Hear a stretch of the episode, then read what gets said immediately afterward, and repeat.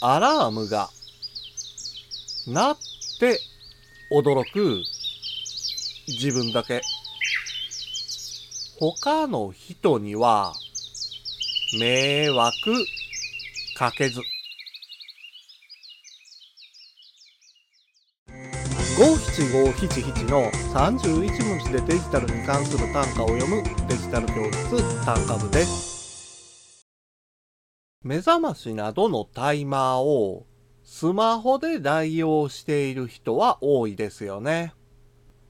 細かい設定を行えますので、非常に便利なんですけれども、難点があるんです。それは、タイマーをセットしているのを忘れていて、出先で不意になってしまうことです。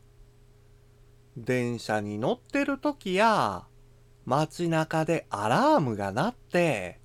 周囲を驚かせてしまった経験、ありませんか？そんなことになると、気恥ずかしくなってしまって、周りの目が気になってしまいますよね。だからこそ、アラームが自分だけにしか聞こえないイヤホン目覚まし時計というアプリが役立つんです。イヤホンでしかアラーム音が聞こえませんから、図書館など静かな環境でも安心して使用できるんです。今回の単価は